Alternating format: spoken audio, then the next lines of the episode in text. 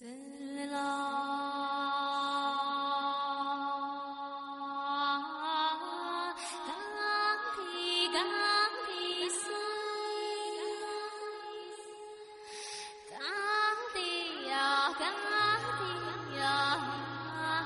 一年，风平浪静，天空深沉如海，大海牺牲，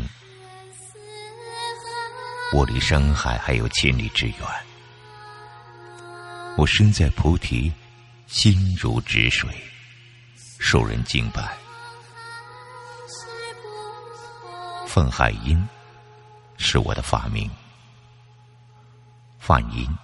佛之音，具有正直、和雅、清澈、深满，周边远闻五种景象。梵云海，如大海一般广阔辽远的佛音。仓央嘉措，我喜欢这个名字，如海一般。清净寂远，每当念起这个名字，便莫名心安，仿佛他并非我，而是一个与我感情甚笃的人，我的依靠。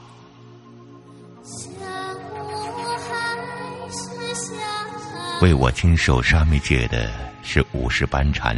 罗桑一喜，他是格鲁派与五世达赖并称的德高望重的领袖。第八桑杰嘉措迎请他来卡朗子，为我剃度出家，亲受沙弥戒。我初听苍蝇嘉措这个名字，正是从他的口中念出。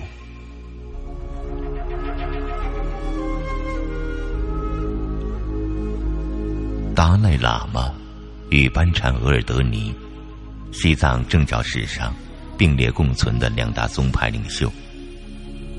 达赖，蒙古语释义海，喇嘛为上人。达赖喇嘛渊博犹如大海一般的上师。班禅，梵语意为博学，大班智达。学识高深的大学者，达赖为欣然僧佛，即观世音菩萨的化身；班禅为月巴莫佛，即无量光佛的化身。我初见五世班禅，由他受沙弥戒，沙弥戒藏语称格词。汉语意为求记者，受此戒，表示愿意接受修持，过寺院生活。杀生，不杀生，不偷盗，偷盗，不邪淫，不邪淫，不妄语，不妄语，不饮酒，饮酒。五世班禅念一句。我跟着念一句。原本沙弥戒当在灵童七岁时授予，而我受沙弥戒时已经十五岁了。看似平静而普通的人生，其实早已做好妥善的安排。我像一颗跳不出布局变幻的棋子，黑或者白。皆被牢牢掌握在别人手里。我与武士班禅的渊源起始于浪卡子的手记。彼时十五岁的我青春正盛，而武士班禅已步入中年。但这不妨碍我们彼此相知，成为师生与朋友。五世班禅如我的父辈与师长般，殷切的关怀我，教导我。后来，他居然成为我的老师，与我谈论经法，参悟人生。相比第八桑杰嘉措，我更愿意亲近相距甚远的五世班禅。每当与他通信，便隐隐感到当年桑杰嘉措，与如师傅般的五世达赖；便隐隐感到，当年桑杰嘉措，与如师如父的五世达赖，也是如此亲厚无芥蒂。彼时登临大典，我与班禅互赠礼物：哈达、金塔、法衣、佛像、念珠、经书，在一片诵经声中，完成最后的仪式。翌日，我们启程，离开浪卡子，前往拉萨城。我知道。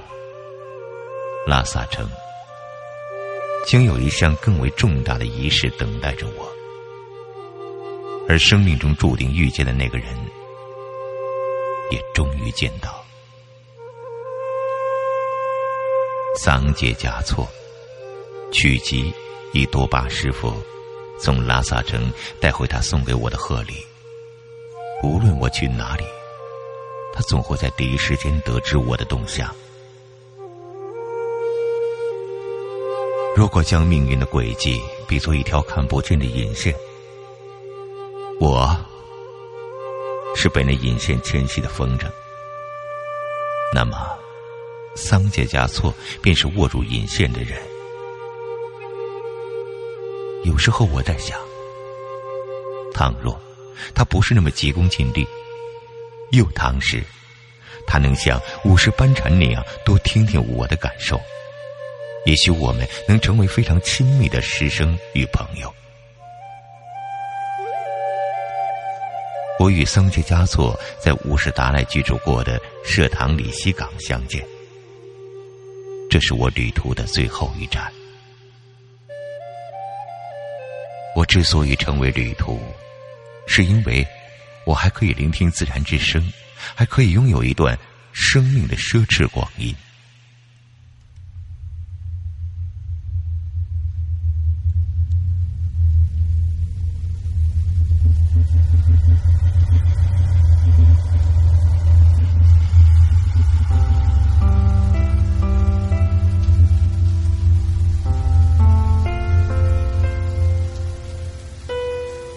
天空之蓝，蓝的没有尽头。白云如江浪，横空挥洒，非常的壮丽。孤鸟飞翔，去往一个不知名的海之岛屿。那里有他的爱人，亦或族群。日光夕照，夕阳绘制最美的山河。所有的景色笼罩其间，如梦，亦如雾。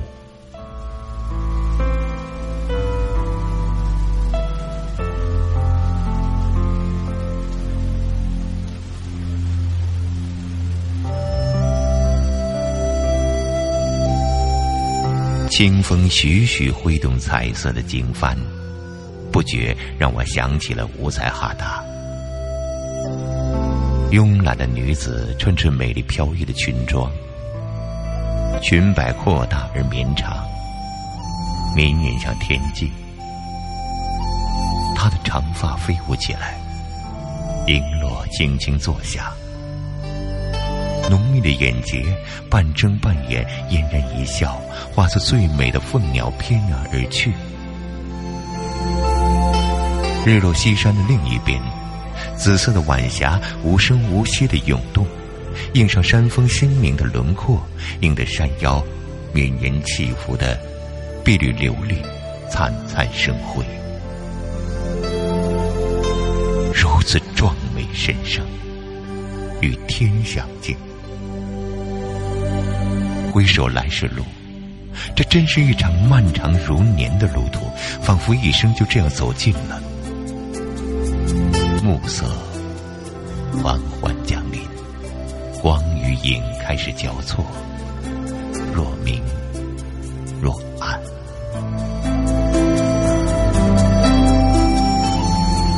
我的前方一列仪仗队缓缓行来影影绰绰层层叠叠。那当先领路之人穿着尊贵华美的吉服头戴象征身份与威严的官帽身形威武而挺拔。他就是武士打来清风的第八桑杰嘉措。他披着薄暮荣光，余晖在他坚硬如石的脸庞洒下一层金色的光辉，宛如神旨。反倒是我。一身袈裟，迎风而舞，如初入尘世的少年郎。我们遥遥相对，他仰起头，勒马止步不前，长长的仪仗在他身后绵延万里。他们皆穿着庄重而统一的服饰，双手合十，闭目默念。他们的眼中没有我，或者说。他们的心中没有我。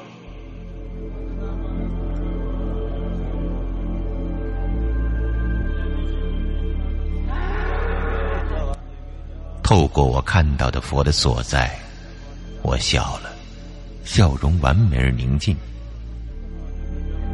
没有人看出我的忧伤，但是所有人看出了我的寂寞。高处。不胜寒。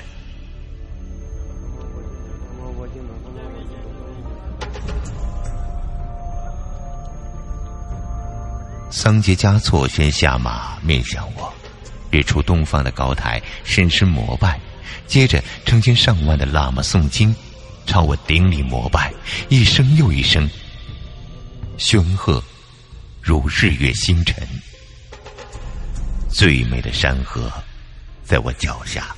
云彩散尽，深邃的天空透出隐约的苍茫。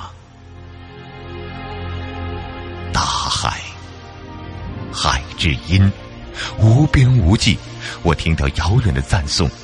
西北、西南、东方的海岸，栖身于任何一个神圣地域，心念如来。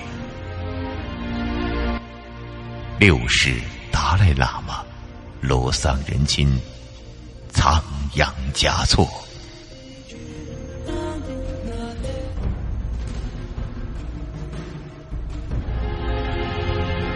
我转脸看向东方，轻轻张开双臂，晚风扑面而来，细碎星辰落入眼中，化作晶莹的泪。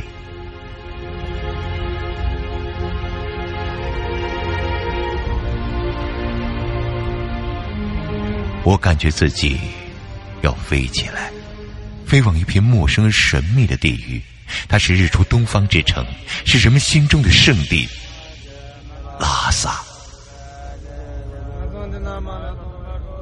世界无边尘扰扰，众生无数夜茫茫，爱河无底浪滔滔。是故我名无尽意。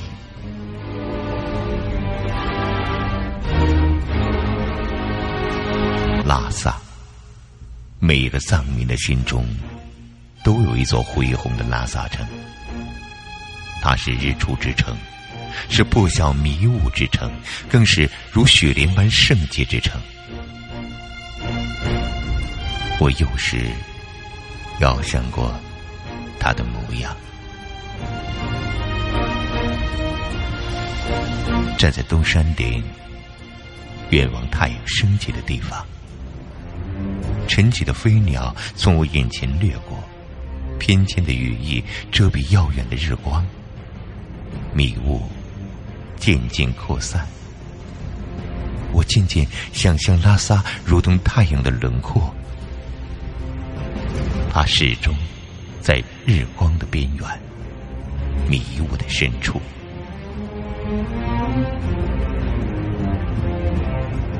拉萨城是建于吐蕃王朝，由当时的国君松赞干布命令建造。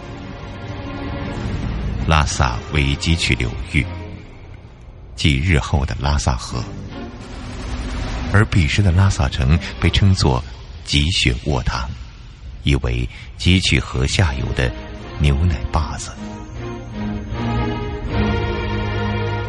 积雪卧塘原是一片人迹罕至、野兽出没的荒原。松赞干部无论行军打仗，还是何以会盟，都特意在积雪卧塘停留两三日。他似乎特别钟情这片寥落荒僻的原野，时而纵马驰骋，涉猎雪豹与麋鹿；时而跳进汲取河的清波，在水中畅游。时而登上俊俏的红山之巅，久久凝望河谷流域，云飞雾走，雪山起伏的壮美风光。这里是建造王城的绝佳地域，南北两侧山峦环抱，水草丰美，气候温和，适宜人群长期居住。更有汲取河从东至西滚滚流过，提供无尽的水源。河的北岸有红山、铁山与磨盘山，三座山峰拔地而起，如同雄鹰展翅，成为天然的堡垒。而更为难得的是，它得天独厚的地理条件：东临大唐，西临波斯，南面是印度和尼泊尔，通商或者建立邦交，均异常便利。作为吐蕃王朝的缔造者，松赞干布深谋远虑，欲将国都建造于此。这便是日后举世闻名的拉萨城。拉意为神，萨意为地，拉萨即有神佛的地方。拉萨的命名源于唐朝时期，文成公主远嫁西藏。带来一尊释迦牟尼像，自此佛教在西藏兴盛繁荣。我第一次亲见圣城拉萨，心中涌现的惊动无可名状。再也没有哪一座城池如它辉煌壮美，也再没有哪一片天空如拉萨城的艳阳天高远而明丽。日光倾城，日光倾城。果然，光照是诀别的雪，映入我的眼瞳，透出神山静谧的多姿。而在那犹如神山一般的红山之上，一座古老巍峨的宫殿缓缓升起。若拉萨是日出之城。它便是照耀城池的红日。布达拉宫，布达拉，梵语意为普陀，即观世音菩萨的居地。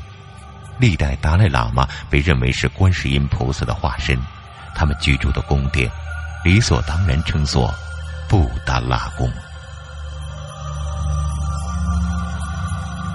我被一行人簇拥着拾阶而上，登上布达拉宫。蓝天是他的背景，白云是他的点缀。凡人的眼中没有尘世与大地，只有一望无垠的天与洁白如雪的云。它是东宫，但在我的眼里，四季温暖如春。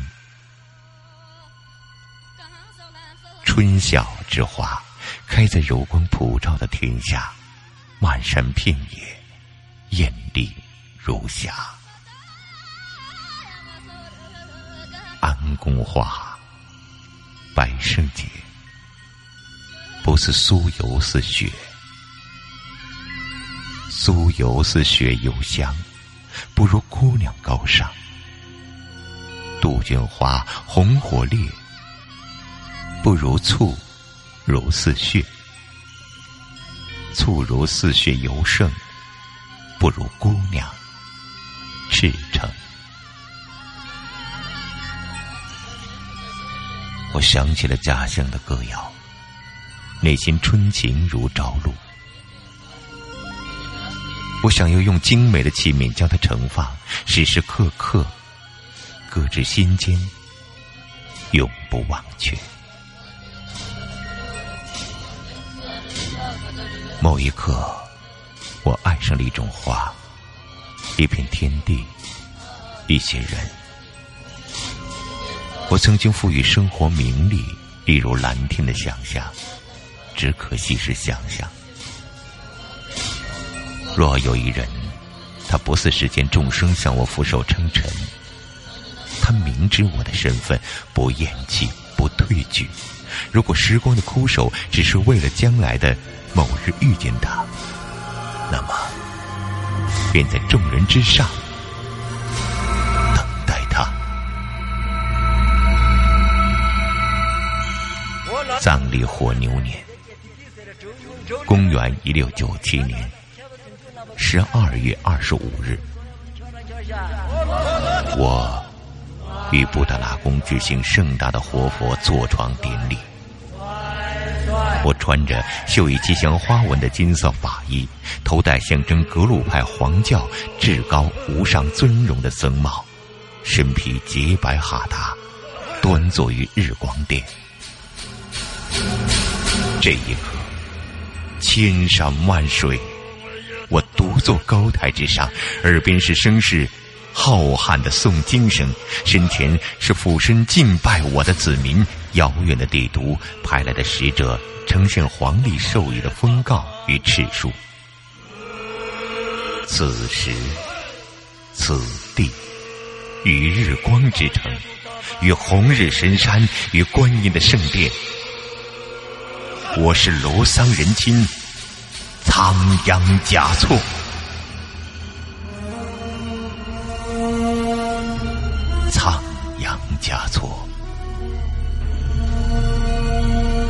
此有故必有此生故必生。此无故必无此灭故必灭。